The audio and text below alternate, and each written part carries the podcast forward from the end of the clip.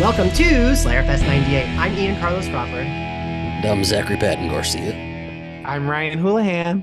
And today we will be chatting with the writers, directors, and a star of Slayers. We've got Christopher Golden. Hi, Chris. And Amber Benson. Tara McClay. Yes. in the house.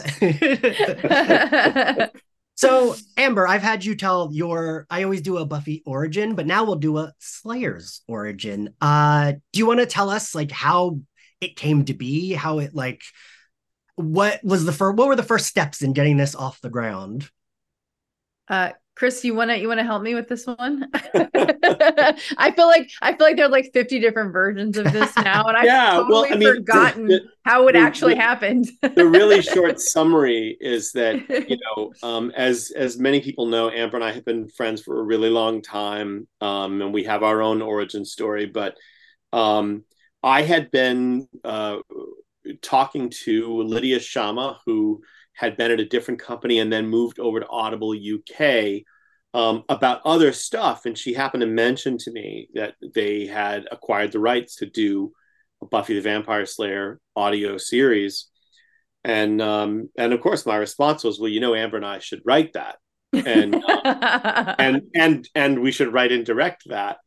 Um, and of course lydia liked that idea. And that's the really short version but but the reality of it is and i keep saying this is that even though they had the rights to do it um, i really don't think that they would have been able to get the cast to return i just don't think that ever would have happened without amber they just wouldn't have done it you know um, so so that i think is the real origin of the thing I did get out my Rolodex and start making phone calls. You know, uh, the thing that I think people don't realize is that we actually started working on this pre-COVID.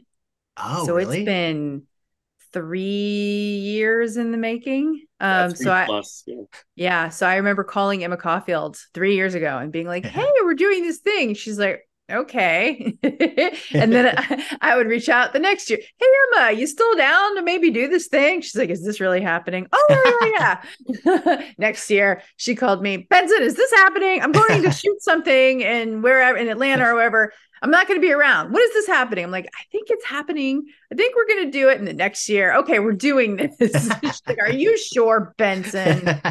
Um, so yeah, I got on the phone with everybody, and uh, as we were starting to put the uh, outline of the story together, just to make sure that uh, we could get everyone on board ahead of time, because it seems it seems ridiculous to write a whole thing and then go to somebody and go, "Hey, you interested?" yeah. Yeah. Much better to be prepared. So I've done a lot of speculating over the episodes and the coverage about like how this came about and who had the idea and who went to who first. So, I mean, we'll take the long story too if you ever want to that to us. Also, Yeah. Well, there were a lot of conversations about. We should talk about. I mean, there were a lot of conversations about who. Uh, uh, uh, look, basically, the people who are involved in this are involved in this because um, they we wanted like to them, be, because and they we like them. them. yeah, because it was like who who did we want to play with? Really, it's Yeah. like we're going to be in a room with people. who, did, who did we want to play with? But also, you know, Amber and I did have a lot of conversations about, um, uh, you know, giving giving certain characters attention and love and uh, and and uh, adventures that they had never had. Oh, and maybe writing yeah maybe writing some some some some moments changing those moments uh, which is how we ended up with the multiverse sort of storyline is that we wanted to deal with anya and tara and cordelia but because of canon from the show and from uh, other other sources um those characters really weren't available Yeah. in the same way so how do you how do you bring them into the fold you go to another universe where they still exist and you give them a whole different storyline and you you maybe right a few wrongs in the process You know, it's funny because I mean, sci-fi and comic books and like fantasy have been doing multiverse for a while, right? But they've become more like commonplace. And it's funny that, like you just said, you worked, you started this three years ago. You know, the the Marvel movie Multiverse of Madness had not been talked about three years ago. Um, Correct. and it's funny that like all of I feel like this kind of stuff in sci-fi and fantasy like ebbs and flows with like kind of what works and what doesn't. But I was telling someone the other day, I was like, the original Star Trek did this with like Mirrorverse, and Buffy did it too with, you know, the Vampire Willow. So we've had shows that have done this, and it does make sense in the Buffyverse to be able to do that because it's such a open, you know, you have the like there's sci-fi elements, even though it's more fantasy. There's you can do kind of whatever the hell you want, right? Right. Well, whenever magic is involved in a universe or or a, a, a, story world, I think it gives you sort of unlimited power to try weird, exciting things. But I remember growing up reading Diana Wynne Jones, and she was dealing with multiverse theory in her her uh, Chrestomanci books. Yeah. You know, when I was a kid, like multiverse theory has been around for for a very long time. And I mean, Um, Michael Moorcock and the Eternal Champion, Yep. you know, it, it was all that. So it's a, but but in the sense of it being for in the forefront of pop culture imagination, when we yeah. came up with this idea and were originally outlining it, Multiverse of Madness hadn't come out, Spider-Man No Way Home hadn't come out. Yep. Um, you know, it just was uh And for me to have the it- multiverse gravy train. For me for me to have a less uh, like dumber down Woodard version of oh yeah there's been multiverse X-Men. X-Men was always my like introduction to multiverse with like Days of Future Past and like I would play that storyline with my toys as a kid because I thought it was so cool. It's like I could have these characters die but nope then they fix it at the end. They go back in time and like fix it. Sure they go to like a different dimension where everyone's alive. Um and that was like my favorite thing to play as a kid. Just like oh someone time traveled and they fixed whatever or they went to a different universe. That was always like fun. And it's like i feel like it must have been fun for the two of you to play in that kind of world with like oh we Oh can do whatever we want. Totally. I mean, that's how we end up with Cordelia the Vampire Slayer, which was a big draw for me and for Chris. Yeah. Um, did did either of you know that that was like a big thing with fan fiction no. oh yeah yeah To me, it was always so meta because she, you know, Charisma was one of the the like the last handful that tested for Buffy, and I was like, what would the world be like if she had been Buffy instead of Sarah Michelle? Like, yeah. how bananas would that be? That was always very intriguing to me to see that world. And so that that was where we were coming from. But i 100% get that the fans would be down for that. Of course they would. I was down for it. Why wouldn't they be? And So but I didn't know when it that was a fan fiction favorite. you know? yeah yeah when it comes to like multiverse stuff, obviously it's so great that it's baked in to the like show and like the world without shrimp and stuff. Like you've we were really like prepped for this. Um, but when it comes to like actually writing it in the real world, a multiverse means you can really do literally anything.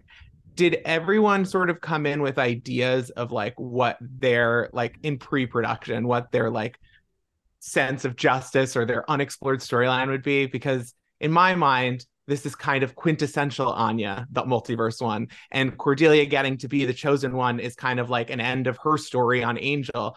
And Tara getting to be Dark Tara as opposed to Dark Willow is like something that we've all like kind of fantasized about or like thought about or whatever. Um, did everybody have like an idea or did you guys like lay it out in like a grand unveiling and everybody clapped? I don't remember there being applause. there should there- have been. yeah were now there will be snaps Snaps. There were snaps. Um, We actually wrote the whole thing. Uh, all nine uh, episodes were written before anybody else saw it. Um, so they all received it in in that way. Uh, while we were recording, we did get some requests for the future. I'm sure. Mostly, mostly just that everyone wants to have sex with Spike. I mean, we've got a few people here too who would When you- So- in season in the of the shadow pocket. Give it to me in the shadow pocket, and I'm, I'm good with that. in season two, when you write uh Spike has to go on a podcast and he meets Ian, Ryan, and Zach, and he hooks up with all three of them. in the shadow pocket It's just again. an Make orgy, sure the shadow pocket is there. But so then you you were talking about your Rolodex and like creating the story, and then like kind of reaching out to people and seeing who would be part of it.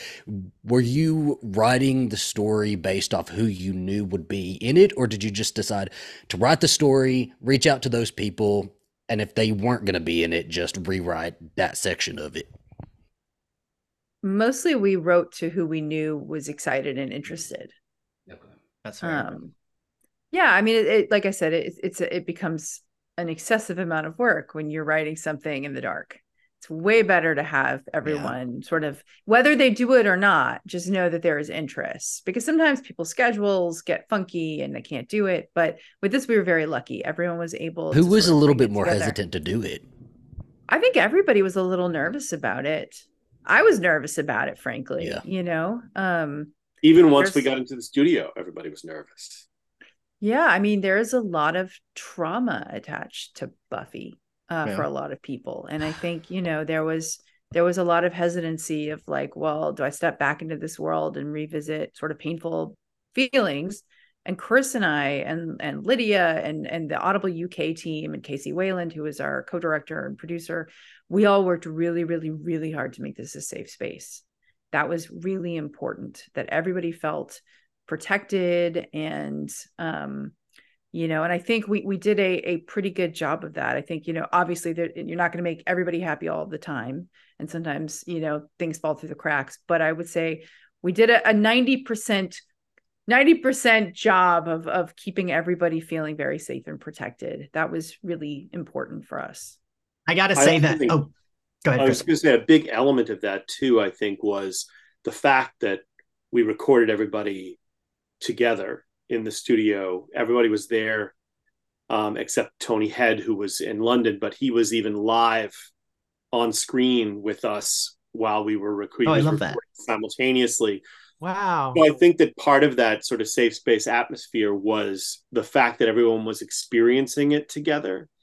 Um, and then back to your question of the the one character Amber that I I know that we wrote in uh, with the the full knowledge that we might have to completely replace was actually Danny, Jonathan. Oh, really? Okay. Um, because because we didn't know. I mean, it was it was going to be a, you know, we knew that you know, you know, Danny loves Amber and and uh, and that he was sort of up for it idea wise, but whether he would be able to do it right. or, or whatever. He's so busy. Yeah, you know? he's so busy. So we were really lucky. And he Which is why he's not in it much because we were like, yeah. okay, we can we're never gonna get him if we write this long thing. anyway. I it's not surprising though that Amber you would be one of the people that gets everyone to come back because I will say you know we've had numerous people who worked on Buffy on this podcast, and everyone's always singing your praises. Everyone's always saying Aww. how nice you are. Everyone's always like, oh, like even if they didn't, they weren't on the show with you, but like, like uh, Charisma when I've had her on, you know, you guys became friends doing cons yeah. and stuff. Um, everyone always sings your praises. And I mean, so do I because I talked. I feel like you just saw this post. I was like, "Oh right, Amber can see this. That's embarrassing." But you were my first ever interview I ever did, and Aww. I was so fucking nervous that day, and you were so nice. You were just you like, did it's not okay. come off. You did not come off nervous at all. Very professional. Um, no, I, you know, I feel like you treat people the way you want to be treated, and I like people being nice to me. so I try and treat other people nicely, so they reciprocate. Um, plus, life is short, and what is the point of being here and and just like being a jerk? Like I, to me, it's I if I feel cruddy why would I want to make anybody else feel cruddy? And I know a lot of people mm-hmm. disagree with me on that, but I just unfortunately that's just, how I, that's just not how I roll. So yeah. Well, speaking of the cons, did y'all so over the years and y'all seeing each other as often as you did doing these cons, did y'all have ideas and talk about continuations in some form? Not really. I think, you know, uh like I said, there there's a, a, lot of people came away a little damaged, so there was that component. But then I think also, you know, very much we all, for whatever you know, the guy that created the show, Joss Whedon, whatever his issues, like he is a sing he was a singular voice, and I think people were like, oh, we don't want to be a part of something that doesn't have that voice. It wouldn't be the same. Um, so I think that was sort of part of it. And then I think it was really nice for Chris and I to come along and kind of prove that wrong be like, yeah, we're not that voice, but we're a voice that is different and awesome in its own way. And and you know, I think that was that was really neat that we could do that, that we could find our version of Buffy that isn't exactly the same, but is still just as wonderful and awesome and interesting. I love that Yeah. confidence. Yes. I, I'm wondering, like, you know, you have many years in there where I'm sure you all had your own private frustrations and emotional baggage. And it's hard because you want to protect the property that you love, that you made, that like is tied to you, but you also want to be honest and you want to, um, you know, you want to change things. And I wonder if in those years, watching the rights go from Fox over to Disney and then different people, I'm sure, at the company coming in and out.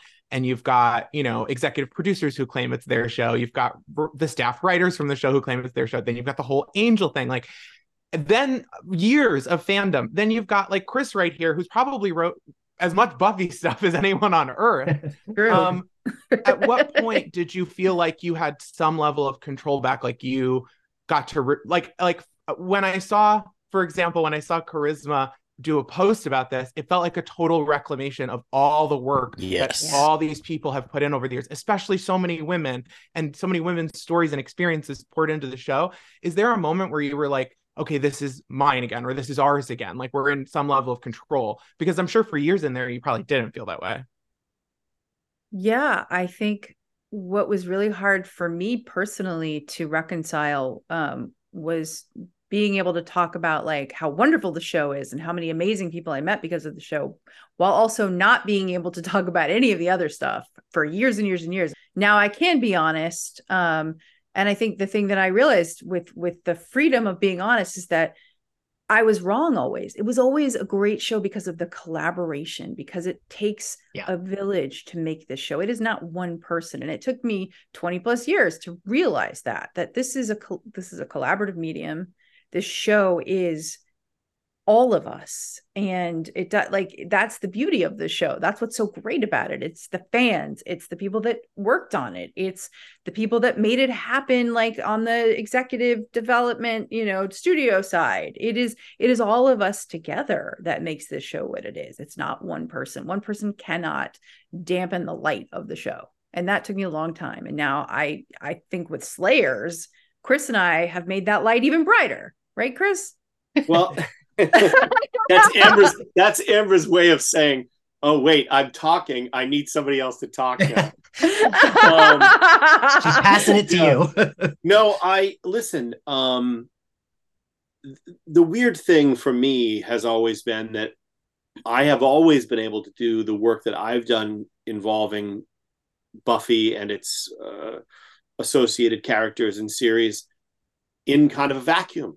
Uh, so even though Amber and I have been really good friends for so long, and I I've been friendly with or friends with a number of other members of the cast and people involved in the show, um, I was always able to sort of do my work um, in a way that was only checked by um, the people who worked inside Fox at the time, or Right. uh, or what have you.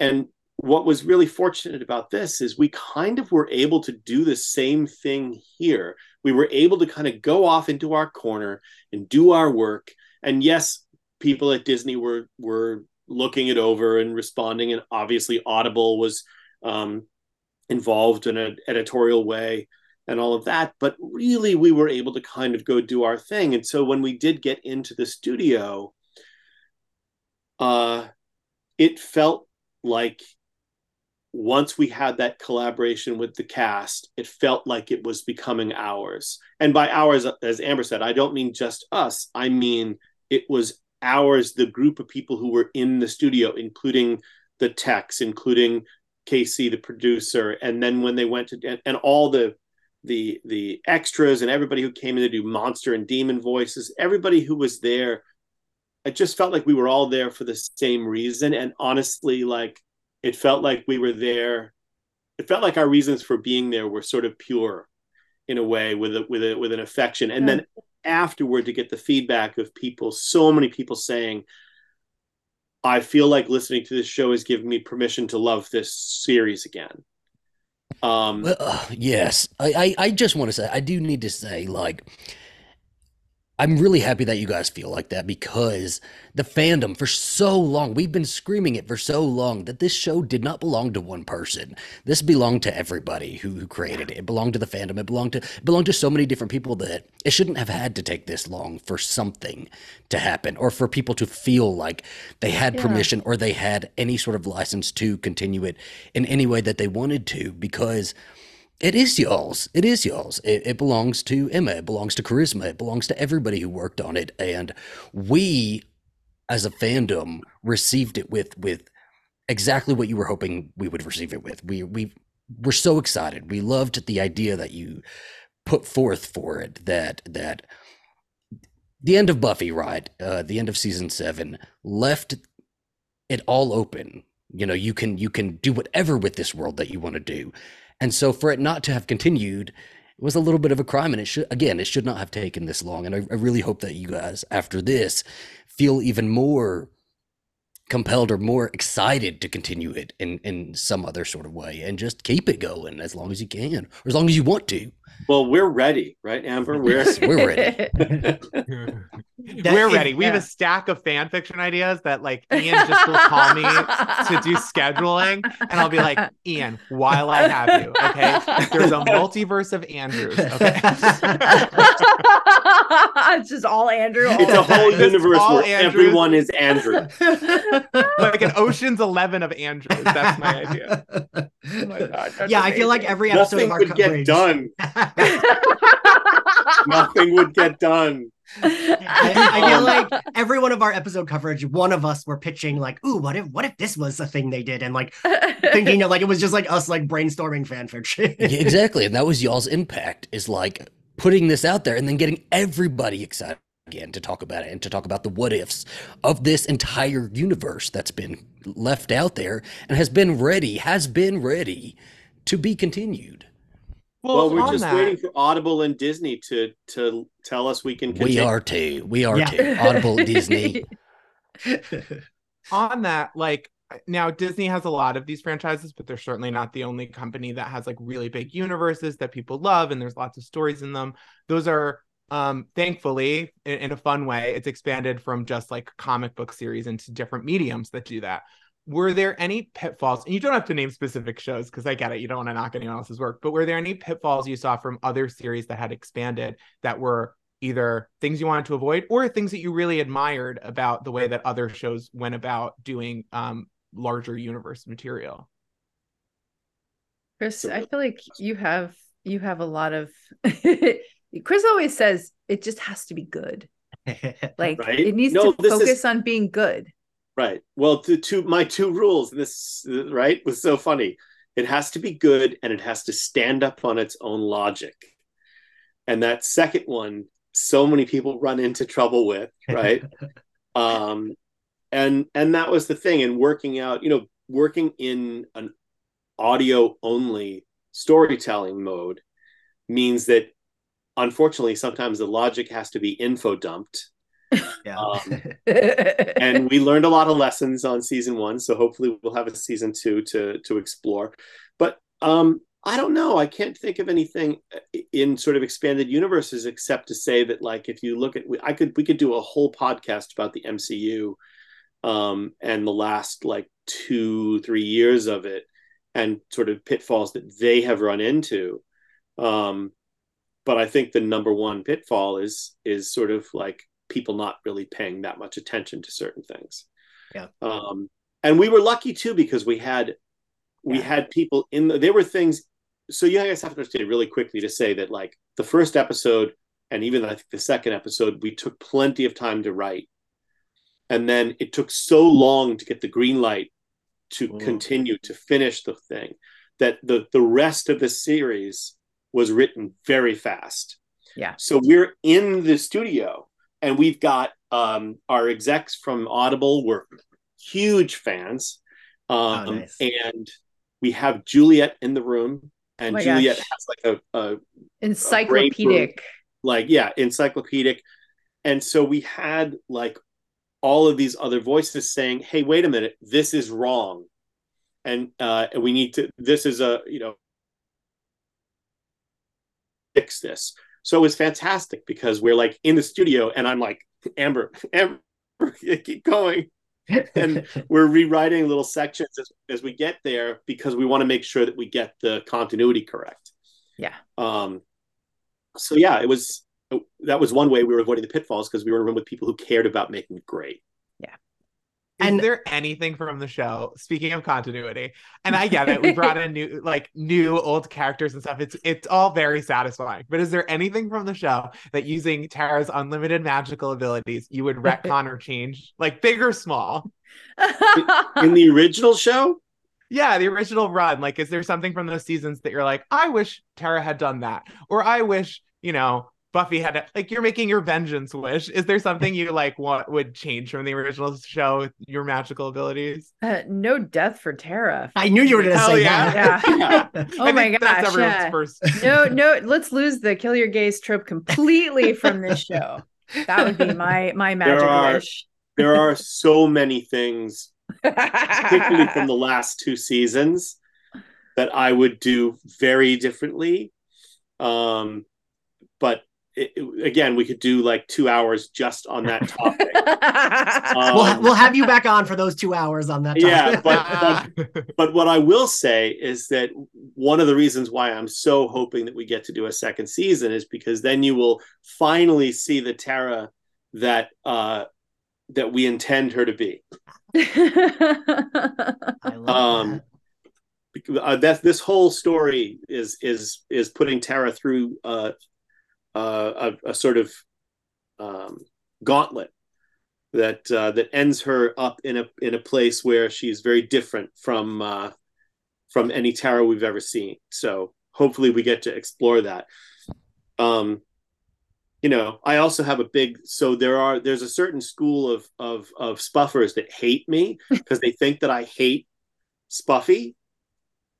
Chris, And- We we usually don't We even deal with bring this that all up the on here. the podcast, we deal with this all the time on the podcast. They get really mad at us for critiques of. Yeah, well, they think that I they think that I hate Spuffy and Amber. I'm sorry, I'm tangenting, but um, no, no, no, go for it. but like, but but so the thing is, even dur- while we were recording, I had a conversation with James about the nature of vampirism in the Buffy the Vampire Slayer universe.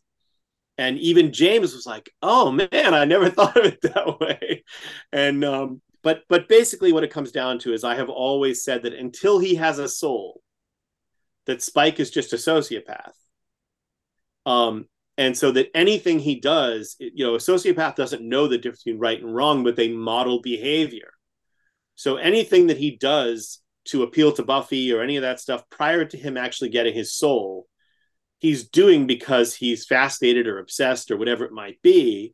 But I don't believe he could love at that point personally until he had a soul. And um, and and again, it, it was, he was a sociopath. But just listening to this, if if Spuffers are listening to this, they're going to be hating on me so hard because of that.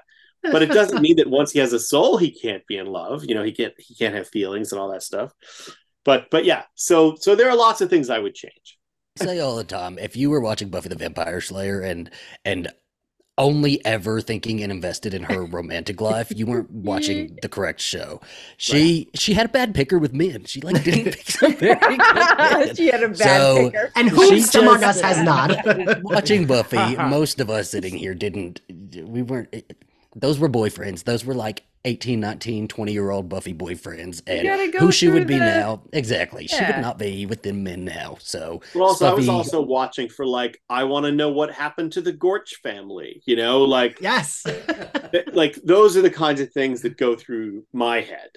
But you know, you know that reminds me. I didn't ask you, Chris, because you have never been on before. I'm curious because you know I, I read so many of your books back in the day. When did you get into Buffy? I am curious about your Buffy origin. Like, did you did you start watching it from the start and just love it, or yeah you know it was it was a very uh it was a very simple thing which is that um i happened to be on the telephone with another author named nancy holder the day after the pilot aired and we were chatting and we had both watched it and the conversation turned to hey we should find out if a publishing company all already has the rights because we should do one of those and over the course of the day, we found out that Pocket, um, part of Simon Schuster, had the rights to do it, and we're already in progress. So um, we pitched an idea, or we pitched two ideas, um, and the they came back and said uh, they wanted this book, Halloween rain which turned out to be the very first Buffy novel. I don't know if you guys know that. It's the very first Buffy. Well, there was a Buffy novel that was a novelization. It was the first original Buffy novel. And they came back and said, well, you know, you can do this if you can do it in six weeks. Um, so we wrote it in four and a half weeks. Um, and yeah, so that's the origin story. And from there, you know, that's wild. I didn't realize that that that was how like quickly you started. I know like I feel like most of the ones I read took place in like seasons two, three, or four, but I didn't realize like you started that early. Holy crap! yeah it was right awesome. after we saw the pilot and and the crazy thing is like we were always in this weird the, the book series that was being published by simon and schuster at the time was sort of like a parallel reality to the show because we were always like we read every episode as they were written. Hmm. but by the time a book would come out like there would be so much more done. So you know you could write about something that would be completely con- contradicted by the, sh- the series and readers would be mad because it was like contradicted in the series which like but you don't understand. Those episodes didn't exist when we wrote this book. Um but yeah that was that was the beginning. You know, it's funny that you mentioned that because the I we cover Marvel stuff too on this podcast, and we had folks from Agents of Shield on. Drew Greenberg, who was um wrote on Buffy, was on, and he was talking about that how like they kind of wouldn't be in the know about what was the future of MCU stuff. And sometimes they would like go to a movie premiere and be like, oh shit, we need to rewrite this one thing because now it doesn't make sense with that movie we just saw at the premiere. Um, and it's wild with stuff like that that it wouldn't be like, here, just so you know, here are some like future scripts or here are some future things just to keep Just it. a heads up. Yeah, You know, yeah. a little like look into the future, maybe. I mean, that's part of why I think the transmedia stuff really needs to be sort of proctored. There needs to be somebody keeping sort of the big book of Yeah. so that everybody who's writing in these multiple worlds that are all connected has access to I mean, we have Google Docs, people. Come on. Fine, there's a I'll and there's do a it. lot of Yeah. you got us fine. Ryan's been pitching this since the beginning, so yes, let Ryan be the encyclopedia of Buffyverse. Um, I, I well, there is so much Buffy content out there right now. Like there's they're they're rebooting with comics. They're they have books coming out now. Yeah. Um, this Audible series is really the first, like our universe thing that we get to revisit, right? So I something I was always really curious about, especially listening to listening to this, is do they give y'all like a list of things that must be included? Like, do you have to include Sunnydale? Do you or do you just get No. to go wild with your story? Wow. Free No. range. well i mean that was the cool thing about it is that it really was like, like i said like we were able to go off into our little corner and do our thing uh, again and that included when we were recording i mean obviously you know disney had to approve the scripts and everything and audible but um but nobody really interfered with the stories we were trying to tell um and you know i want to i want to say too for the record we i said this a little bit when we did our panel at new york comic con i was like amber deserves all her flowers Absolutely. it's like you know All my uh, flowers. yeah. no i mean it's uh, it really is. It's, it's quite a feat. It's well let me just say it's quite a feat to completely change the conversation about something from negative to positive and and to have people feel uh feel like some people have actually used the word healed but to have people feel like um uh joy where they where they'd lost some you know? And uh and i think that's fantastic and it only happened because of you Well, no, it happened because of you. Like you, you, you were the one that like made this possible. You like dragged me into it, even when I was nervous about it. You're like, when we can do something good here, and I was like, I don't know. I'm biting my nails. Um, you were right. We did something. I think we did something really positive with with Slayers, a Buffyverse story. Oh, something much more than positive. I can't even describe to you when we all, because we all were listening to it in preparation for this, when we all first turned it on and started listening and like heard the first voices come up, and you know, then there was Spike, then there was you know Anya, and everybody's voice who, who popped up. It just, it it it it gives you something as a fan who's invested so much of your life into this. And and uh, the great thing about the buffy just universe um, is especially those first seven seasons is as you grow up with it um, each season applies to a different part of your life that you go through right? Yeah. and then it kind of and then you can revisit it as as time goes on um, but then it kind of does just end and drop off somewhere right? And and then as you age beyond it and, and go beyond it um you crave more of something and so to be able to have that come back into our lives was just immensely it, it just there's no word to describe it it, it felt euphoric Oh, I, you know, I think our our episode. So we did episode by episode. We did two a week once the series dropped. Um, Audible had sent us a few in advance, so we recorded those ones. Um, but the first few episodes, everyone everyone's feedback was, "Holy crap! Like y'all have never been this excited about something."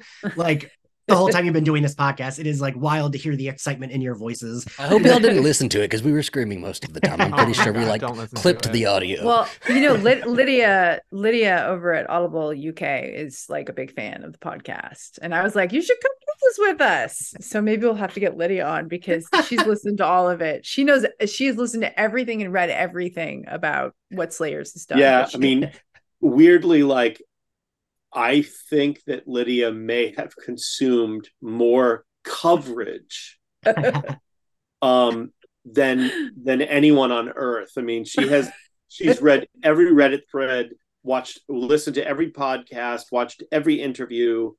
Like it's crazy. I love that.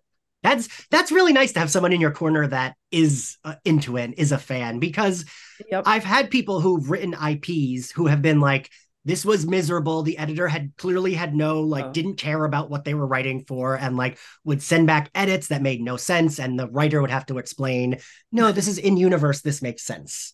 So I feel like that's really nice to have someone who we had the opposite. Lydia was incredible. We were so so lucky to have her, and you know, And Meg, she's just and Meg Clark, who- marketing who's- queen. And you know, we would be like in the middle of recording, and we'd be like, "Hey, Lydia, how do you pronounce uh, Althania?"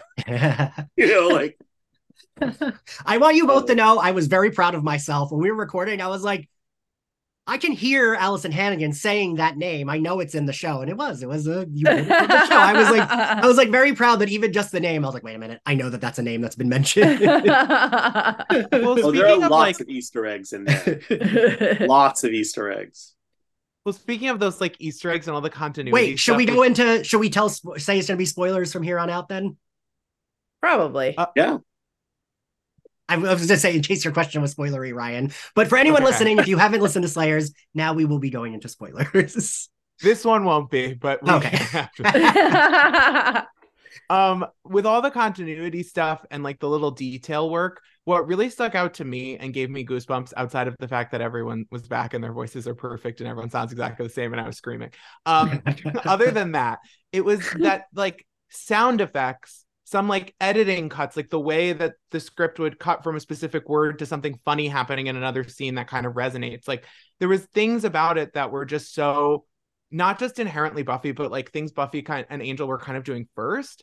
And i wonder like was it hard to be like i i don't know how much you guys were involved in like the back end technical production but was it hard to like pull all the punching sounds and like try to like make sure all the quips go in the right place? Or did it just come naturally because you're so like immersed in the world Well, we got very lucky with Casey Wayland and his team. They are incredible. They did such a beautiful job. I mean, the time and effort that they put into Slayers and I don't know if you if you got to listen to it at all in the Dolby Atmos, but they like spent like weeks like prepping 3D Like models all nighters, where- sleeping on the floor of the studio. yeah, but like they were prepping like where people where characters were standing like within the Dolby Atmos because it's i mean it's incredible. And it's like they there's like a whirlwind effect at one point and this spinning vortex and they were like plotting that on this 3d diagram of where the sound was going to be for the whirling vortex. I mean it was pretty incredible. Um and casey was also great at choreographing the fight stuff when we were in studio. We'd be like okay casey you're the conductor and he'd be like okay and he'd point and that's a punch. There's a kick, and just point around to different people. Ah, no, we, we were talking about that. We were like, I, I, wonder if like do they just have Emma stand there and make like you know punching noise? Like oh yeah. Yeah. That's wild. Yeah. For sure. For sure. the amount of detail and to go into sound design Casey, let me just say the other thing about Casey is oh yes. like everybody else involved he's uh, multi. he is an absolute mega fan. Um and he's sometimes good at hiding it and other times really hiding it. Um, but yeah, absolutely massive, massive fan. Um, and the only thing that made it better for him was um, at New York Comic Con, we had a dinner, a cast dinner after on Friday night. And um, and Danny came, and Danny hadn't been in the studio with us. And the only thing that Casey loves more than than Buffy the Vampire I think, is Gilmore Girls um, and it, I think it almost cost Casey his marriage because his wife is an even bigger Gilmore Girls fan, and she wasn't there to meet Danny. um. Anyway, so the, sorry, I had to I had to share that. But yeah, Casey, we we were very fortunate, and it's funny, like spilling some tea, and that we've told Casey this. Like when we first met Casey over Zoom we got off the Zoom and and said to each other, "Oh man, I I don't know if we're going to be able to work with this guy because I feel like he doesn't really want us there." Um, and which was the opposite of of how it was. It just out. him trying to put on a front of like. Well, no, it was it was that you know he's used to he has worked with people before who, um, uh, uh, you know, he views as people who who aren't familiar with the process that they're that they're doing and maybe don't contribute that much but once we got into the studio the three of us worked together so well and so well. we uh, i'd work with him again anytime I, we loved it he's amazing and he's mr pickles yeah. Ah! wow. wow. We like we're talking about that. We're like, I wonder if that's Amber doing those munching noises. That'd be really funny. no, that's Casey Williams. that is Casey. Yep. Yep. He's Mr. Pickles. I love um, that. We need you to know, see the 3D models. Yeah. So no, I'm not gonna lie, Amber. I know you've seen the the very fucking nerdy images I do for the podcast. I did a bunch of them for Slayers, just like Aww. scenes from like what could have been. Um, I'll send them to y'all after this. But I did some I'm gonna post with this episode as well, and that was just like fun to do.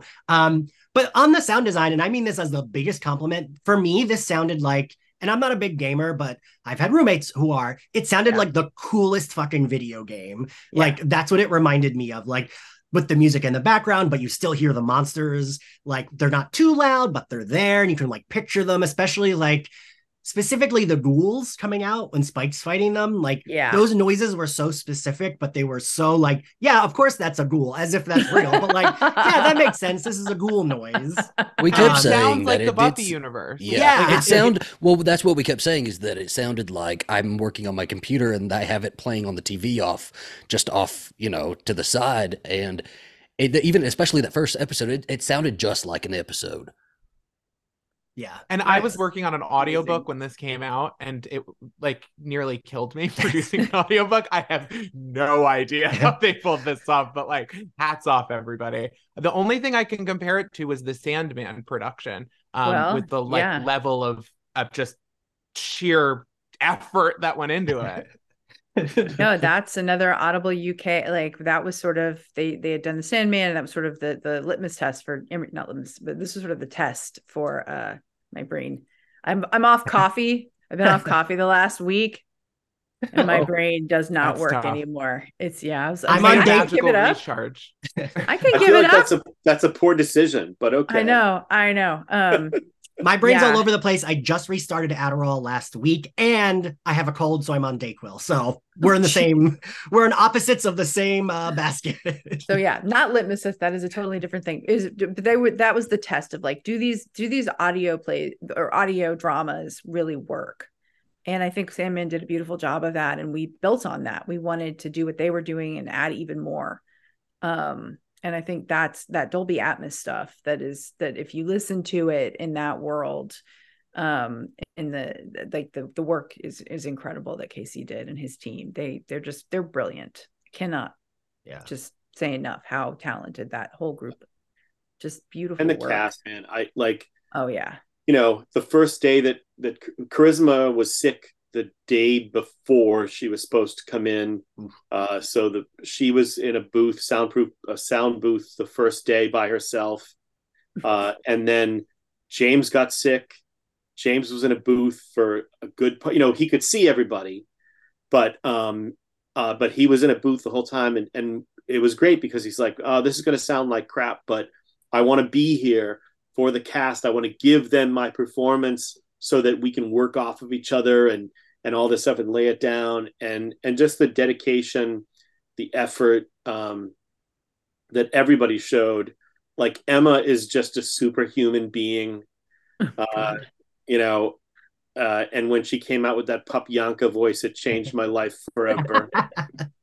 um, you know, and we don't we don't talk uh, we haven't talked about Laya, which we should talk about Laya, our new Slaya, the Laya the Slaya, and um, and also like guys, uh, if you didn't fall at least a little bit in love with Clem, then we didn't do our job right. Yeah. From the from the first moment we heard him. Yes. Yeah. perfect Clem. Perfect Clem. The writing for Clem was so tight, so delicious. It really made the whole thing for me. And I keep saying that about different stuff, but it really, really did because it was like, this is what the show does well. It takes a character that you kind of know, he's kind of around a little bit, you learn little tidbits, and then eventually, this happened with Tara. Eventually, it's like a main character that like I have all these emotions I've cried about. You know, Yeah. like it it really that was such an important part of it. And and in addition, I actually was just going to bring up Indira and say, in addition, that could have gone wrong so easily. I have seen Yeah. the like upstart sort of scrappy do kind of energy go wrong, especially in a reboot where it's like especially where they're like a fan of the previous thing. It just it can get Yeah. cloying and annoying. It did not. I love this Slayer. I loved her story. And I want to know like what went into it that you guys were like, this is who this character has to be. Um, and like what you know, what did your, your actress bring to it and stuff? Because it really it was a tough thing to pull off that you really Yeah. pulled off. Yeah.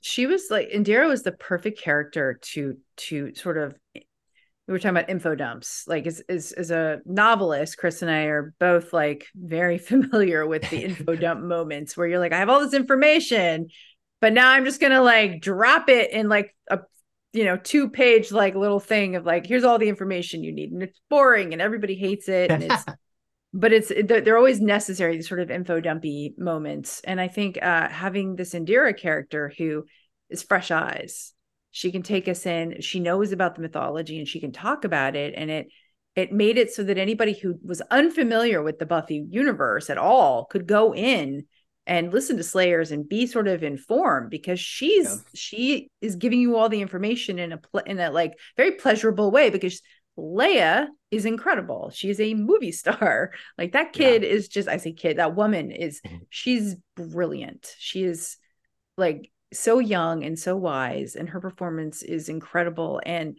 it's really funny because when Casey uh, mentioned her, I just assumed he had worked with her before, the way he was talking about her in these like glowing terms. And only later did I find out, no, he doesn't know her at all. It was a total cold call get. Um, he had played a video game, the video game that she won a BAFTA for, I think, Mhm. um, and just thought she'd be great God for the War. part. Yeah, I love So- that. yeah. So I was like, oh, this is this this person that Casey's worked with a bunch. The way he's talking about. Nope, nope. We just got we just got really lucky. Just sitting in a gaming chair Yeah, hearing the voice. yeah. Like that's the Slayer. That's That's, the the- new that's Slayer. her. we got we That's got her. we got so lucky with Laya. Um, she's an incredibly talented uh, young woman, and it's and it's the the energy, the charisma, no pun intended. The you know the, there's so much, and um, and the, with the character, I have to tell you, I have an opinion about why it works, uh, as Yeah. opposed to becoming cloying or whatever. And and it works because even though she's a massive fan, you know, my daughter's just my daughter just turned 21, so she's only a little bit older than Laya is in this, and um, the reason I think that Indira works is because she's she worships the ground they all walk on. At the same time, she has no problem calling them out on their bullshit, and she has no problem like mocking them. One of my favorite scenes is where she she gets Giles to realize that the reason he was probably chosen to be Buffy Slayer to begin with is because the Watchers Council thought that he was expendable because he had been so much trouble himself. Yeah. They were like, well, if anybody's going to deal with this, you know, girl who's a who's difficult, let's send this guy because he probably can do it. But if he can't and he and he dies, you know, well, so it's like it's her. She's able to bring a unique perspective that feels like the conversations that fans have all the time. Well, Yeah, and I was speaking gonna of her say. being, yeah, yeah, yeah, absolutely. Um, do you want to go ahead?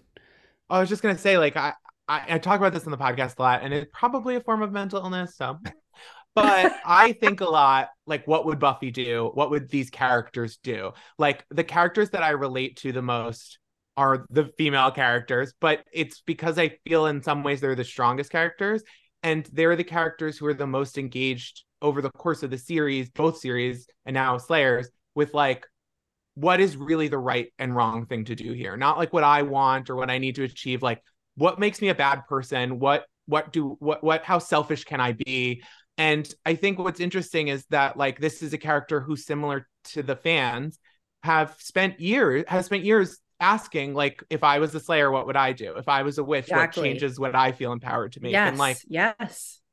I think what really hit for me was like it at the end of Buffy, it was like there's this network, right? Like of like women or queer people or whatever metaphor you want to see that can all decide to stand up and be leaders, and you have a network together. Like it's sort of like a call for unionization, which I also love. Yeah. The Indira thing to me felt like an, a, a the opposite sort of like a pullback, and not in a bad way, in a way that's like sometimes you find home with just one person. You don't need like a whole scary network. Like a, a business is not going to be your home. A professional network's not going to be your home. Like one person can be Yeah. your home. And to me, having Indira be like this figure that kind of counterbalances the what we saw as the result of like the Buffy story means that like it's got fresh places to go. And I wonder if you guys thought about like, you know, Cordelia can't be like Buffy the Vampire Slayer or Faith or whoever. Like they have to be really different. And I wonder, like, you know, going forward, is there areas that you want to explore about like the idea of being chosen, or there or are there ideas you want to explore that aren't about that? Like maybe being chosen is just something that happened and like like I wonder how much of those concepts are you feel like are are f- fruitful going forward with with, with her- that character specifically. Do you want to? So I, I mean, I, I know Chris has thoughts on this, so yeah, I mean, from from my perspective, I just want to talk for a minute about Cordelia. This Cordelia to me, like, so the thing is, like, look, I love the character of Buffy. I wrote her as much as anybody. I mean, I wrote what 13 novels, two video games, a gazillion comics, and other things. Love the character, but but Buffy is a character who is very often in her own head uh, in the sense that like she'll go off and do something that is not taking into consideration all the repercussions you know sometimes there sometimes she can make really selfish decisions.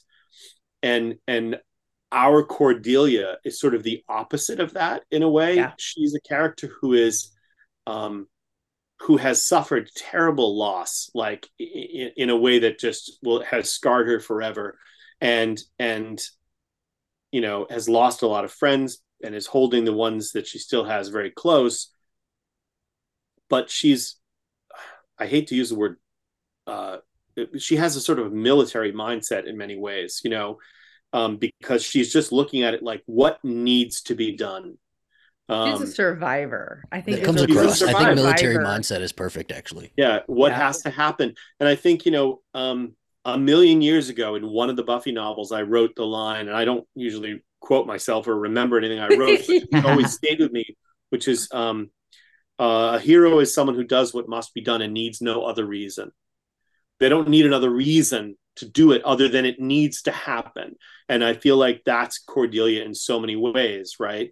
And so when we when she and indira meet uh, there is an immediate like yes it's a sort of sororital bond but there's also definitely a sort of mother daughter relationship going on there. Um, because of all the things each one of them has lost.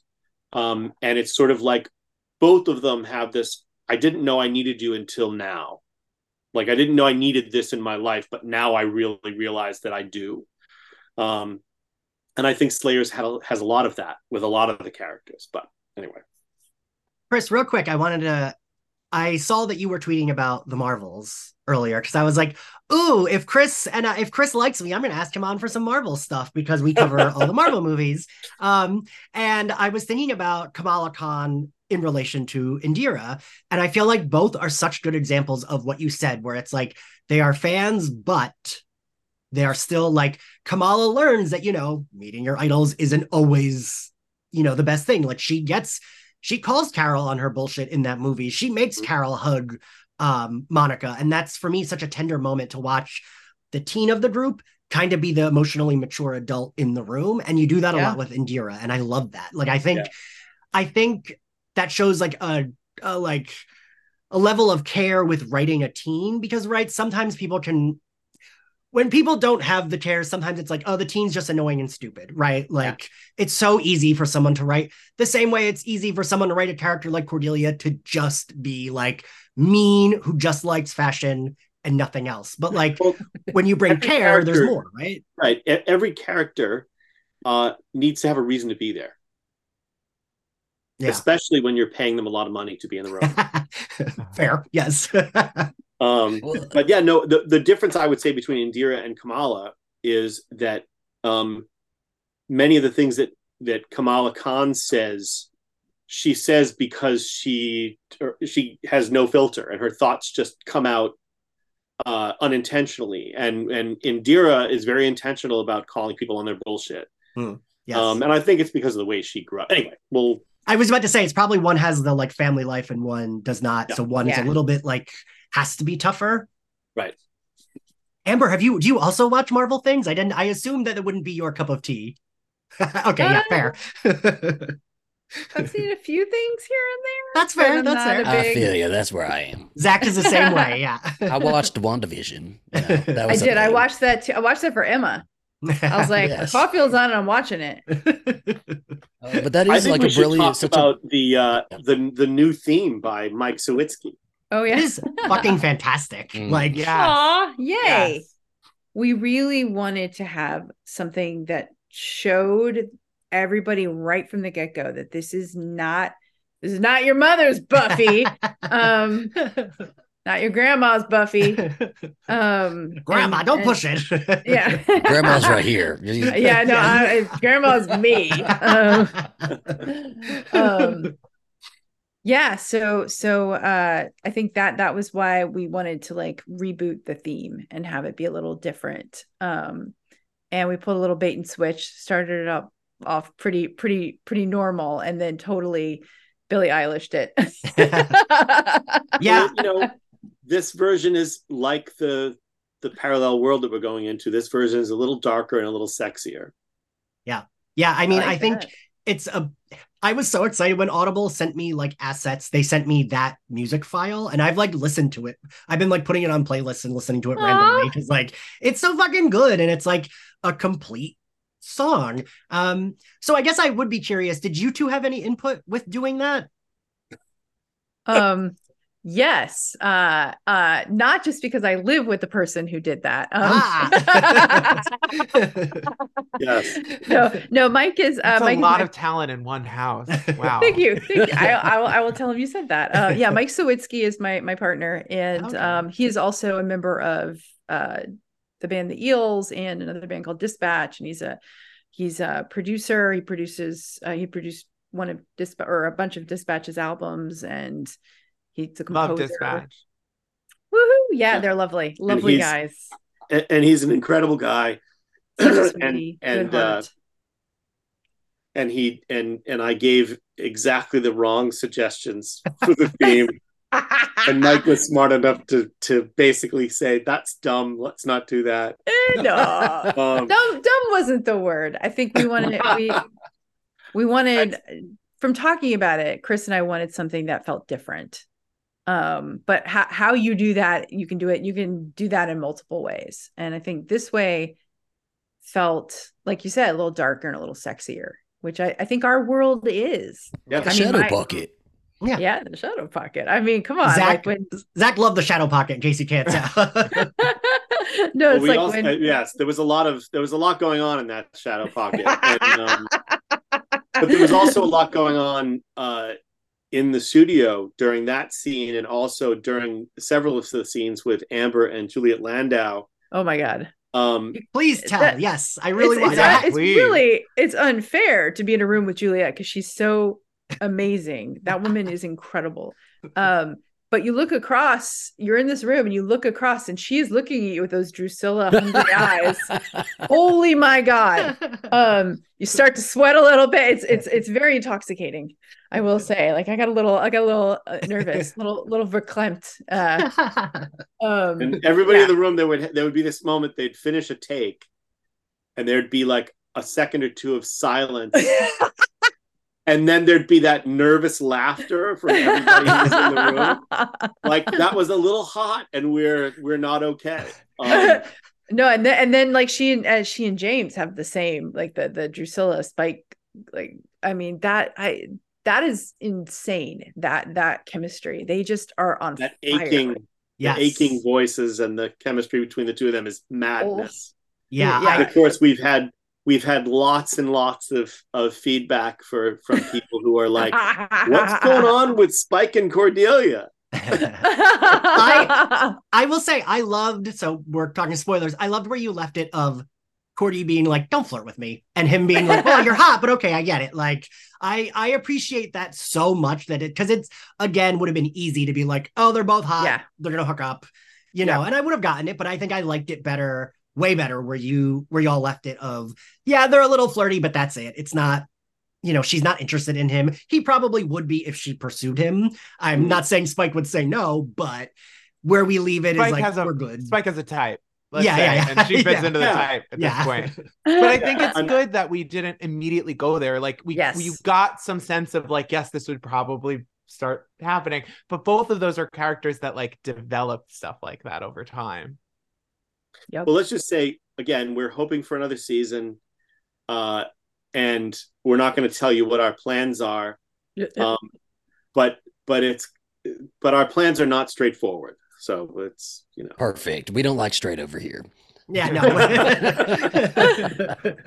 um, no, I mean so- that. Oh, that that's also something that I think it was really important to to myself and to Chris is that this is the the world. It's 20, 2023 right now in our world, but in their world it's only ten years. But like, still enough that like the world I live in is a very diverse world where there there are all kinds of interesting people who are not just, you know, heteronormative white people. yeah, Um, yeah. Well, and as vampires, Spike and Drusilla, they're vampires who've been around forever. yeah. forever. There's, you know, heteronormative is just not a thing for them, right? And so, Exactly. uh, Exactly. and it just everything, all of their dialogue together, by the way, is like just brilliant. You don't even have to have them talking about their past, and just their voice acting, the dialogue, and all their entire history comes through with just a couple exchanges.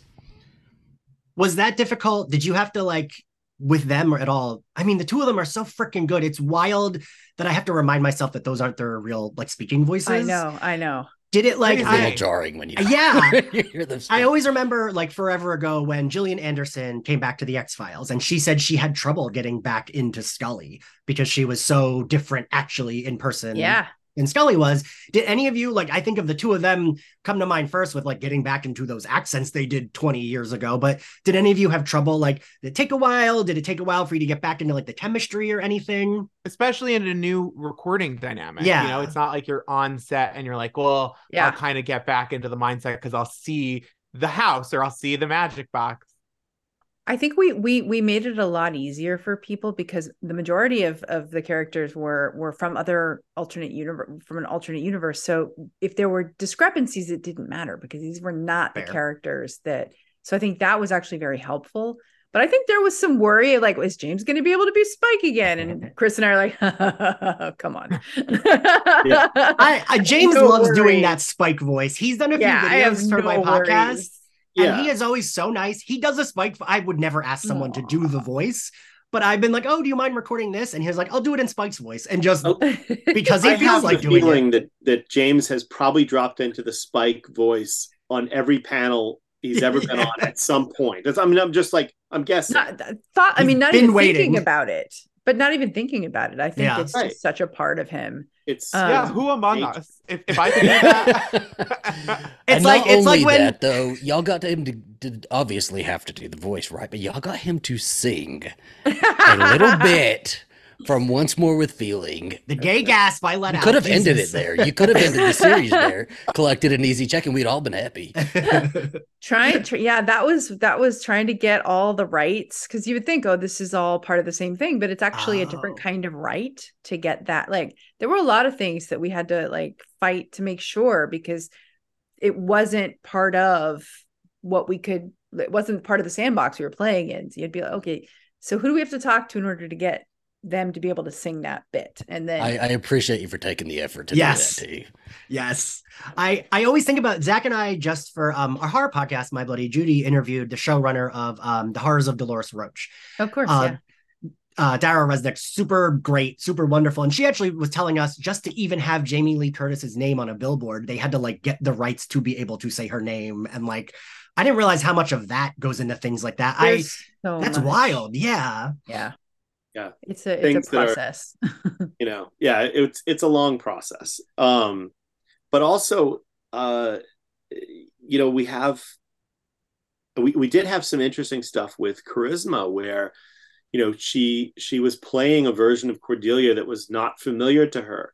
So i think that like she was sort of focused on figuring out what this Yeah. new cordelia was supposed to be. Uh, yeah. and so so that was interesting. But as far as people falling back into um you know emma did it in the moment. She was like Yeah.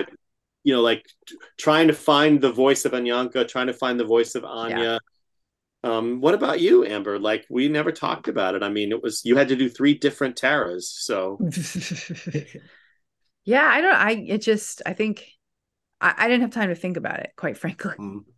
we were we're, like i would be behind the the thing the, the table with casey and chris while we're directing and then it'd be like okay we're doing a scene with tara and i just go running over there. I didn't have time to think about anything and just did it. And then i'd come running back over to the table to move on to the next scene. Um and thank god chris and casey were there to make sure that i sounded functional. Um yeah I, I i just it was so it was so cr- it was so bananas. Like what we did was so bananas. It was Picture so- you standing there just throwing different Tara voices around. Yeah. all in that's, literally like, that's what she felt- had to do and that's, Yeah. that's what emma had to do. Yep. And like sometimes you're acting against yourself. You had to do like three different voices at the same time Yep, basically. Yep. but it was also like you know basically the only the only times that we had any any notes for you would be like i'd be like okay on the on the evil queen scale come down from 11 yeah. to like an 8 Yeah. you know evil like queen evil do- queen's fun i mean but we were still in yeah we were still in the throes of covid so we were getting there super early to test everybody Mm. had to test Mm. you know it was still like some distancing stuff and like a lot of times we ate outside at the studio i mean it was it, we were definitely still in it. And so that made things really bananas on top of just everyone was we, we what we had five days in the studio chris? Uh was it only four? four or five? No Or it was definitely it was at least five. Maybe five to seven. We we didn't have a lot of time in the studio. It Five to seven for the whole the whole season. Yeah. Or- oh yeah. Yeah, oh yeah. Crazy. and that's the crazy well but but i will say that like a lot of the extras and stuff were recorded separately but for the main cast it was I, it That might have is been seven full like seven days because was i it? feel like it was monday through friday and then monday and tuesday the following week but i could be wrong yeah, may, maybe no. You're right. I think it's seven days. That It's makes not Seven even a full day for an episode. nope Yeah, What? There's nine episodes. Yeah, that's wild. nope and Yeah. again again kudos to casey because he had created an extraordinary guide so he had already worked out, you know, so that we could make sure that people didn't have to sit around for for a day waiting for their scenes. He had broken it up because the whole thing was recorded out of order, um, which was and fun. people people's schedules. I mean, you Yeah. know, Charisma and, and James had just been at a convention, and so like we're sort of trying trying to work it around so that they came back and had a moment to like Breathe. get functional. Yeah. Um, I mean, it's just everyone's schedules were bananas and trying to get it all done in this short amount of time. And then, you know, we did do some ex, you know, like Chris was saying, there were extra things that we did. Like we recorded Danny on his own in, in New York. You know, we recorded Juno Dawson in the UK and Tony. A lot of his stuff was not with everybody. We, we had a full day of recording with him. Yep. the stuff he did with Phina, we recorded on a separate Yeah. day. yeah he and phina all of their stuff was a totally separate separate record so like we, there were little like couple hours here a couple of hours there leading up to the big report. um, and then we had two days of of uh, loop group which was everybody coming in and doing all the monsters and all the ancillary voices and all of the like anything that that like that is in there that is not one of the the main cast um, and they were incredible they were so good we we got so lucky had such a good good group of people. In fact, Ali Costa, uh, who introduced Chris and I, is she actually came in and did a bunch of voices. And my friend Amanda Troop, who's a, a big loop grouper, came in and like just just killed it. Um, no, we were really really lucky. We had such a good group all the way around. So you mentioned bringing back Olivia. I, I'm curious what went into that because we all loved loved that surprise and Died. loved. Threw my phone across the room. We we like talked about what that wedding would have looked like. We were like, well, what would that wedding have looked like? Like who would have been invited? Who wouldn't have been Have, invited? have you met Phina? Mm-mm. Phina is fabulous. I've done a couple of conventions with her in the UK, and she is just so much fun. Such a like just like over the top, fabulous, just just awesome. So both of us were like, well, how do we include Phina in this? We just adore her. So you're saying I got to get her on the podcast? That's what she's. You, you really should. She's Okay. she is you, will- you you do not know what's going to come next. Well, and again, it's also like, look, uh, Giles deserves his happy ending. he does. If any man from that show deserves Oh a my happy God, ending, it is yes. Giles. Right. He has been hit on the head enough times. He should retire now. so many concussions. CTE. Yeah. One of one of Yeah. my uh one of our regulars who hasn't been on in a while meg elison she's a writer i don't know if you've heard of her she writes like sci-fi fantasy Yep. novels she wrote a piece for i think it was sci-fi wire about how like giles is the only like non-toxic man like that she ever saw on tv in general and like coming from buffy was wild and like how like he was like a father figure to a lot of us. And it really was like we described hearing Giles' voice again was like, oh, dad's back. Like, oh, like it felt Yeah.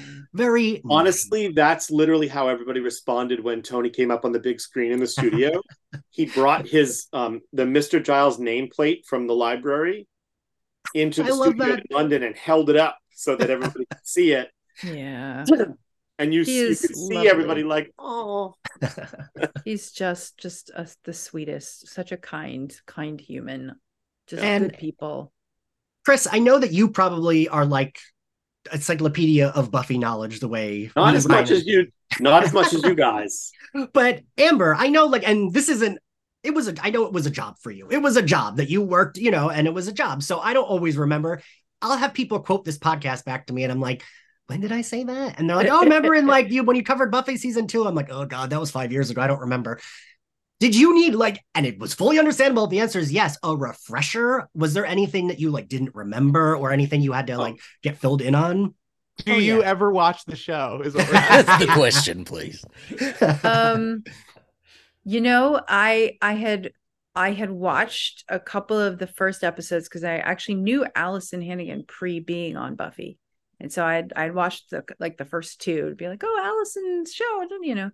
And then i didn't watch it again until uh, i was on the show and they would actually we would we would go into work and on i was at the night whatever day it aired for lunch they would play that night's episode. So everyone would watch it while we were having lunch. Um so so and yeah so i watched it and and and and you know three three years worth of it and in the lunch you know cafeteria. I love that. um but i am i i and and my my partner mike will contest will will will will uh, back me up on this. I'm terrible with details. I am not a detail person. I'm a big picture person. So even things that i just am like obsessed with i do not remember the details. Oh, i don't remember lyrics to songs. That's I fine. make up lyrics to songs to I, I I don't know the lyrics to anything. I'm like Peter Peter pumpkin eater had a wife and could not feed her. Like we don't need another hero. There we go. That's what I thought it was my whole life. Um yeah. I just make up make up shit. Um so so even if even if like I was like the the most diehard of Buffy fans, I would still need. I'd be like, well, what was the thing with the thing that they did the thing with? I will Um, sometimes have people on this podcast that like trump my knowledge, and I'm like, damn, I'm impressed. Like, Well, Yeah. speaking of some of that, like little, a lot of the ties in and like bits of characters and stuff. I have a, I have a kind of a minor question, but also a big question. You brought back Amy, which I loved. We needed to see an Amy moment, but for you, was it exciting? Okay, you're part of an iconic couple in TV history, right? Like, yes. it, it will forever be. It's Yes. in like textbooks. Similar to Spike Oh, and Dru, they had each other though, right? Like they could Yeah. lean on that dynamic to get Yeah. back to wherever they were with the character. You obviously weren't working with Alyson on this project. Um, were you excited for the freedom from being Willow and Tara to be the Tara that we all like, that we all got to love over the years? Um, and if so, Hmm. was the Amy thing kind of a way to give us some like Amy Tara interaction, which we've all been like kind of craving? um well I- i'll i'll uh hit the amy part first first of all we reached out and uh you know the original amy is not really an actor anymore i think she's a mom um elizabeth so um yeah. we actually reached out to our friend Jessica Gardner, who is awesome. And we were like, hey, can you can you come be Amy Madison? And she's like, Oh yeah. Oh yeah. I'll come be Amy Madison for you. No problem. But Chris and I were like, oh, well, this is our friend Jess, who's super talented, but we don't know like how much she likes Buffy or not. We didn't, we weren't sure. So uh we had prepared some stuff for her just so she would know what Amy she came in she'd already done all the research she knew everything she was like she was like oh, you're piffling little research i've like gone into a deep dive down the amy madison rabbit hole and had all of it ready to go so just just She knocked nailed it, it. out of the park she totally nailed She it was- um I had to look up to make sure it was. I was like, is that her? I'm not sure if that is. when she Elizabeth Allen. finished in the studio, I looked at her and I was like, that was amazing. And Jess just looks over at me and goes, I'm an actress. That's Oh, something yeah. Ryan would That's do. That's the something Amy- well, Ryan. that's the- do. it was the like Amy she, confidence. she killed it. I mean, she was so perfect. And she was just like, oh, of, of, I got this. What do you? She was just blowing it off completely. Um, Well, Amber, before you you go back to the larger part of that question, Yes. uh, I want to say that I was thrilled to to. I was going to say uncouple in the sense of trains, but that comes out wrong. I was I was thrilled to. are you going to the naughty place chris No, no, no, no. I, I was- that's where your brain Shadow always goes to the naughty place, Amber. Um, no, I I was thrilled to to detach Tara um, from Willow and Tara. Yeah. To have Tara uh, Tara's story not be defined by her relationship with Willow, and again, that's why I'm so enthusiastic about hopefully being able to continue. But continue. Go ahead. Sorry. um no i mean that relationship is is really special like it's it's an important relationship just um as it is uh, whether it's connected to a show or not like it it is it is it was important and it was it was at a time when you didn't you didn't have that that there weren't there weren't a lot of those relationships on television uh in in, in the public consciousness.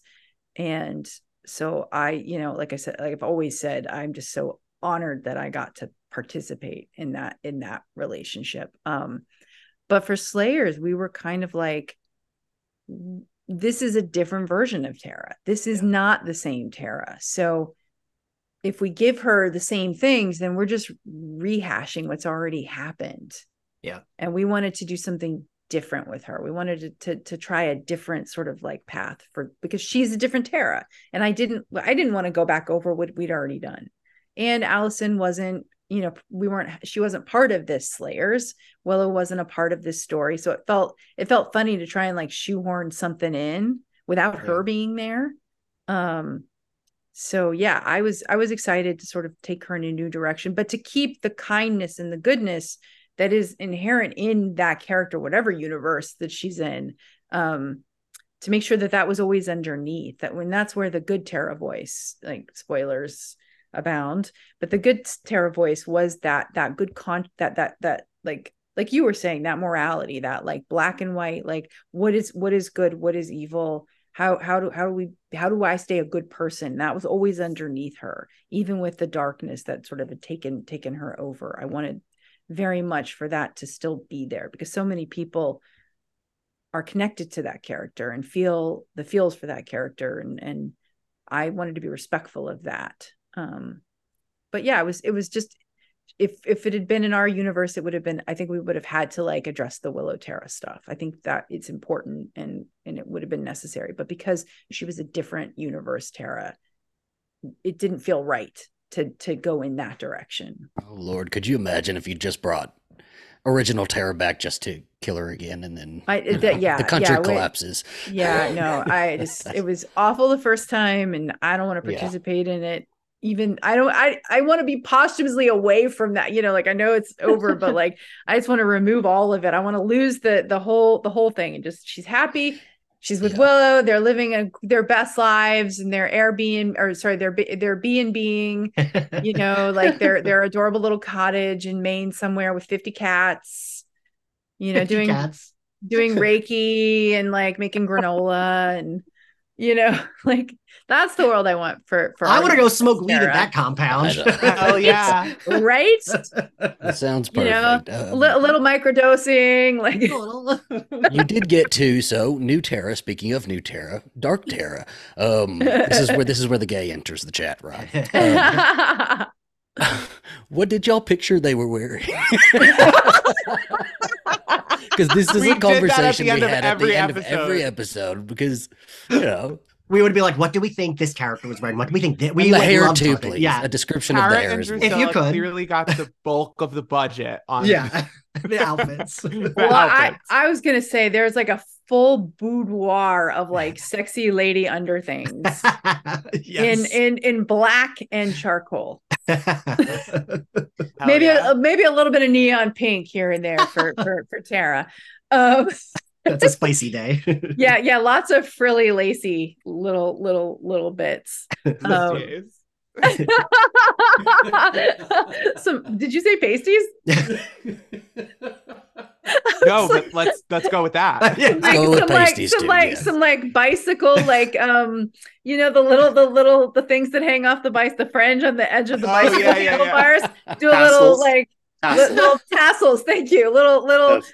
neon pink tassel pasties Now you're spoiling the season two. That's that's Drusilla why does she while she's wear, reading the grimoire, she's just Yeah. sitting there, you know. Yeah, Drusilla has a dungeon, so just run with that. Hell yeah.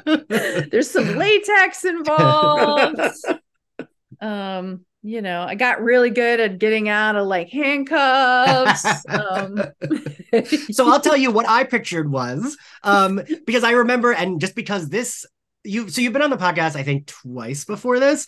I Mhm. always think of you saying you were haunted by the dress once more with feeling like you Yeah. go in your trailer and suddenly you'd be Really? there. There- and you'd be like, there- oh, more shots to pick up for that. Yep, yep. Gorgeous. And you oh looked no, great it was, in it, it. was, it was awesome, but it would show up just like we'd be working on a totally different uh, episode, and all of a sudden I walk in my trailer and the dress is hanging. I'm like, hmm, are we reshooting something from the musical episode? Hmm. So I kept picturing that, but like a dark version. So I was picturing Oh, like, I a like that. black and like a dark purple and like Very bodice, boob- Yeah. like little like like huzzah for the big tipper booby, yes, like yes.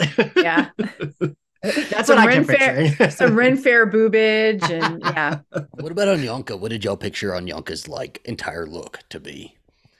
Chris. I mean, honestly, um, I have I I I confess that uh, you know Amber has always called me the big hairy lesbian, but clearly I'm not gay enough um, for this conversation. Uh, I really pictured Anyanka mostly just demonic rather than clothed. Okay. But I Fair imagine, Fair That's I imagine she probably wasn't naked the whole time. No.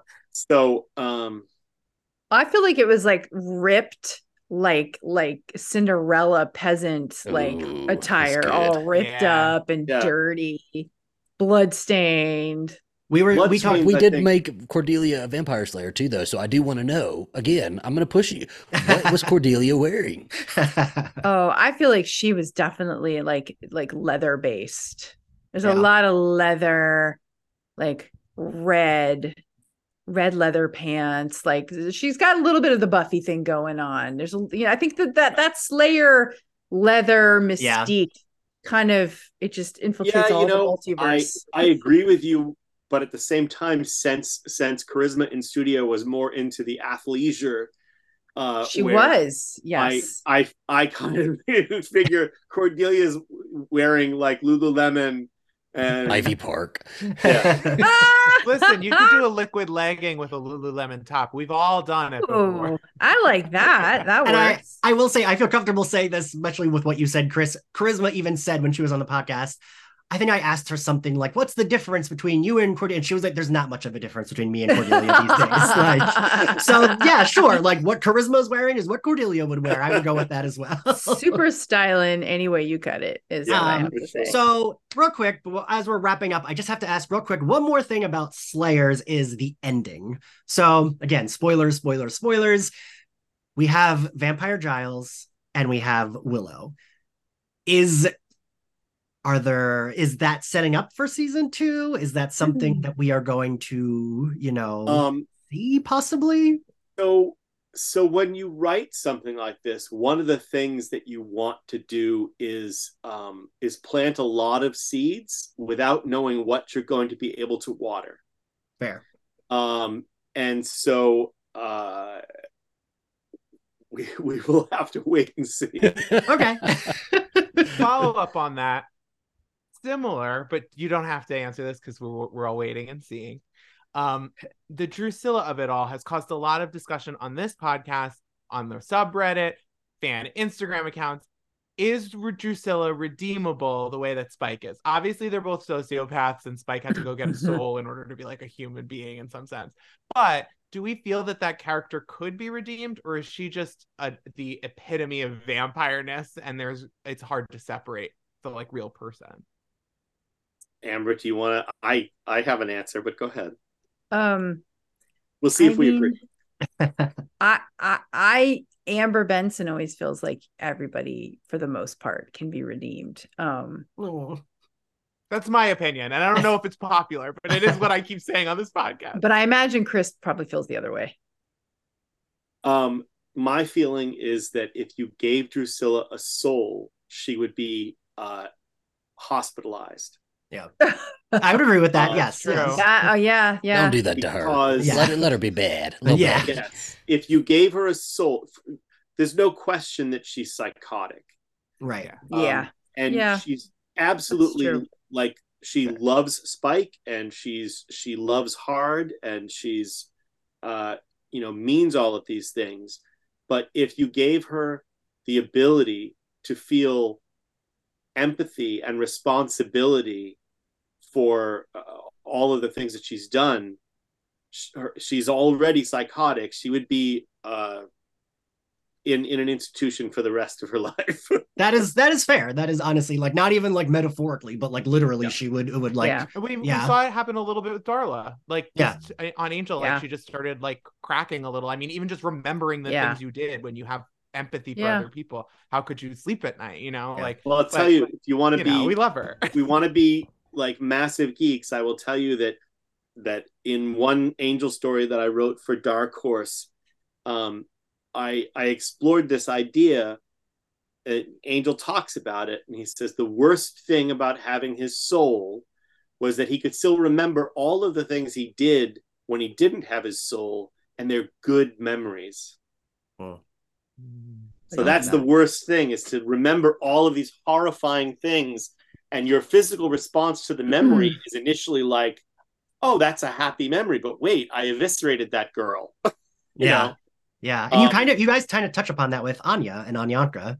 Yeah. No, for I sure. mean, for sure. That's going to be Tara's next, you know, a couple of years is picking Yeah. apart what that was. yeah. I've been No, there. for sure. For sure. All the awful things that she did. Yeah. But okay, so we have I just a little bit. I have some questions that the folks in our Patreon Discord um, asked. I asked everyone if they had any questions. Rapid fire, we'll do quick, whatever.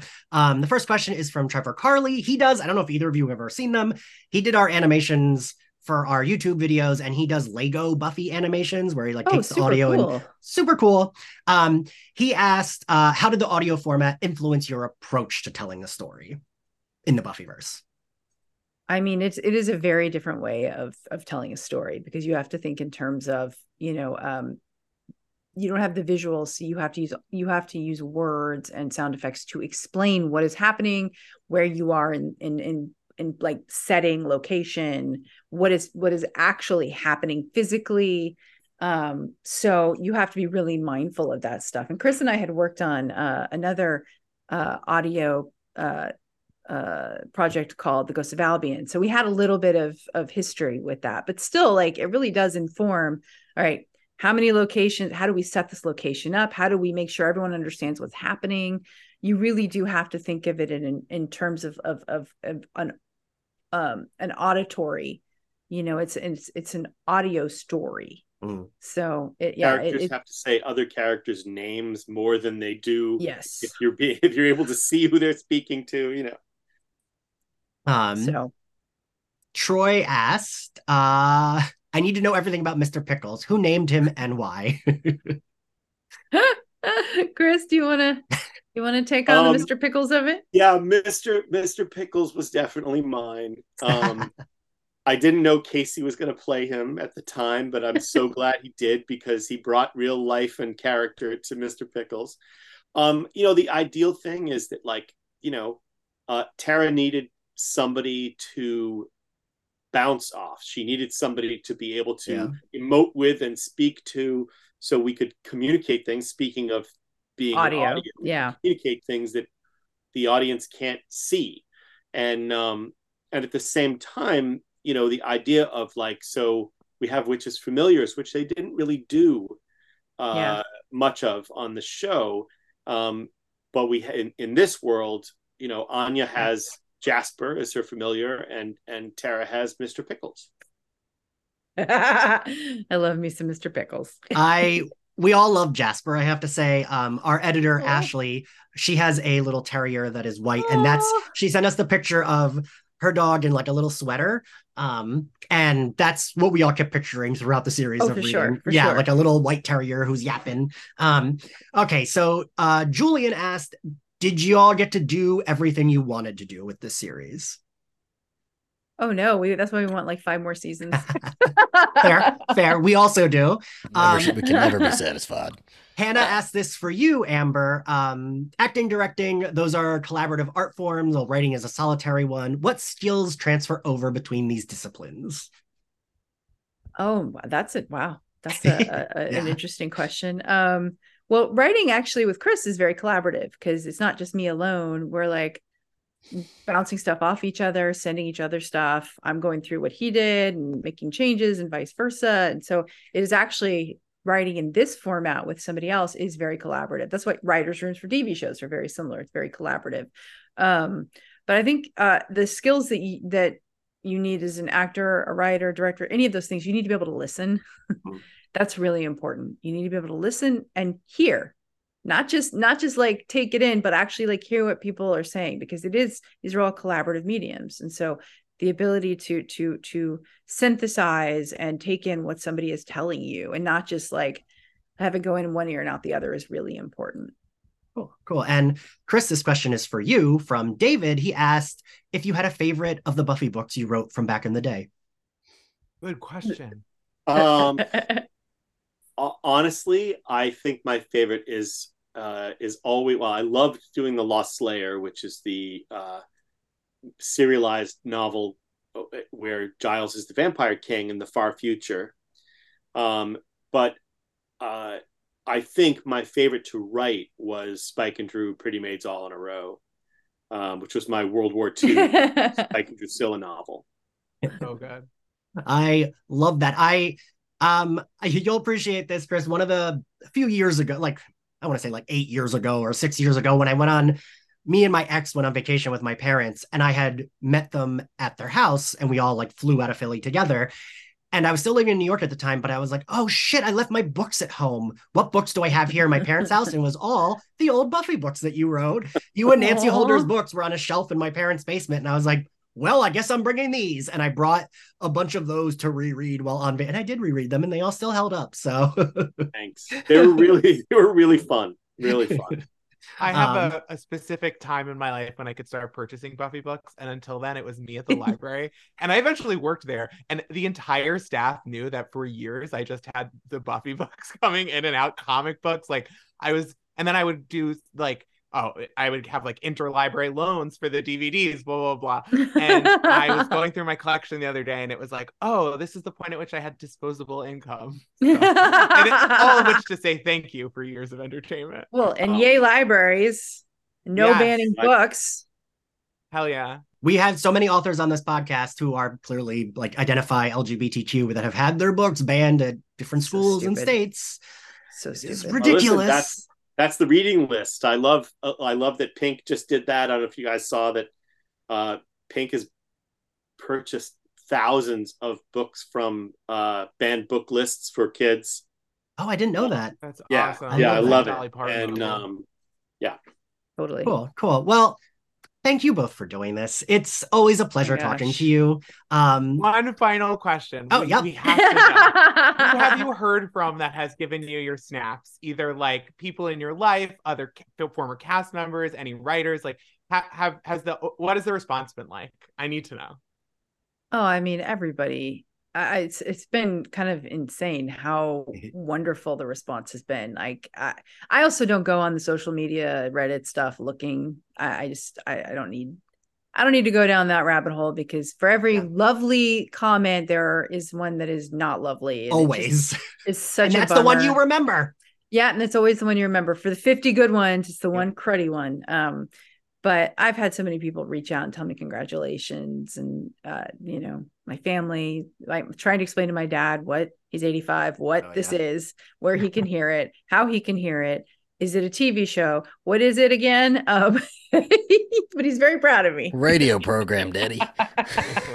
My my mom would call it my radio show, and my, Oh, my your dad still fully understand it. yeah, and I'm sending you love know, for your mom. Thanks, man. Amber. I Um, appreciate that. I've heard from all kinds of people since since it debuted, um, and that's wonderful. Um, and you know, it's just it's great to hear from them and to have people be excited and have people be proud of you. But um, nothing matters as much as seeing how happy and proud the cast has been. That's nice. Yeah, that is Um, really nice. So you know, oh, I ha- and I have to say, honestly, if if I'm if we're spilling tea, um, We are. James Leary brought his sons to New York Comic Con, and they're amazingly like polite, Such kind young kids. men, uh, Yeah. just such good guys. And to see how proud they were of their dad, um, That's that was nice. everything. Yeah. That was it everything. yeah, That is so, nice. And he's so he's been on too. He's so nice. Oh, the such night doll. so nice. You know, to see Charisma so happy. You know, um, to see Amber exhale. Yeah. This year's Comic Con was like a victory lap. Like I, I went, I roller skated because I live on the Upper West Side. I roller Aw. skated my ass all the way down. Took pictures in front of the ads. It was like Did you do the the uh the event? Did you go into the the um the Yeah. Off-site. was that not Yeah. Incredible? incredible. What are they what Absolutely, what is like- it called? It's not I called the event. Activation. The, the activation. The activation was incredible at New York Comic Con. They uh, Audible outdid themselves. It was beautiful. What an It was incredible like Buffy Super Bowl. I was like, this is Yeah. insane. This is It so really cool. well, now I will thank you both. Thank you for doing this. Thank you. I want to tell everyone how nice the two of you were about organizing this. We did it us, just three of us emailing, and Yep. I like that's I really appreciate the both of you like taking time to like email with me and set this up and come on Oh my and talk to me. Of course. Of Um, course. thank, thank very you all nice. so much. Thank um, you and- guys for listening and for enjoying it. It's Yeah. and the kind things you said, like it, it really like does impact both of us. We feel like we've done something important and special and and seeing your responses because you guys are are like the ultimate fans, you know? Well, I hope I'll I take really it. hope I'll take it. Sure. Yeah, Yes. I will take it. I hope you both have felt the love because I'm gonna use that as a quote too. I'm gonna put that. I'm telling everybody. Amber said- Benson said this. Amber Benson said, "I am the ultimate Buffy fan." when I have a Slayerfest 98 ad somewhere, it'll say, You guys are the super fans, Amber Benson. We're, Ian and I are pretty sure we're going to be in the nursing home together, so it'll just be us screaming from our individual rooms at each other. Remember, and Rewatching the DVDs. well, listen, you guys have done some uh, really wonderful work that has changed my life in a positive way, and then you came back on a on a big white horse to do it again, and it's so great. So we can't wait to see you do it ten more times and then a movie. yes. Yes. Okay. well, speaking of, okay, well, we'll get into Yeah. like promoting everything, giving everybody. I have to do this just if anybody just wants to let them Disney turn this into an animated show, we'd all be here Yeah. for it. We would love it. Yeah. We'd love it. A la Harley Quinn. These things are out there. Invincible. Th- We talk about it this all- could we could have a Buffyverse animated series. I think it's Well, time. listen, you know, uh, we have laid the groundwork for uh, the ability to tell all kinds of stories You uh, in this new world. So, All right. Well, thank you both. And tell everyone uh, where they can find you. And you have a new novel that is coming out or just came out, Chris, right? Uh, my new novel, The House of Last Resort, will be out in January from St. Martin's Press. And where can they find you on social media and everything? I'm well. I'm I'm all over social media. I'm easy to find. fair, fair. Uh, Amber, anything you want to promote or have anyone follow you? Yeah. So As the- aspirational. As the most, the easiest, the most easygoing person I've ever interviewed, I knew you were going to be like, man, no big deal. When, did you ever? Did either of you watch the Hot Ones with Elizabeth Olsen when he's like, "Where can everyone find you?" And she's like, "I live in New York," and he's like, "I mean your work." That reminded me of you. That's amazing. but all right, everyone, uh, we will see you next time, and thank you both so much. Thank you all for listening. Thank you. Thank you. Bye. Hey. Mm.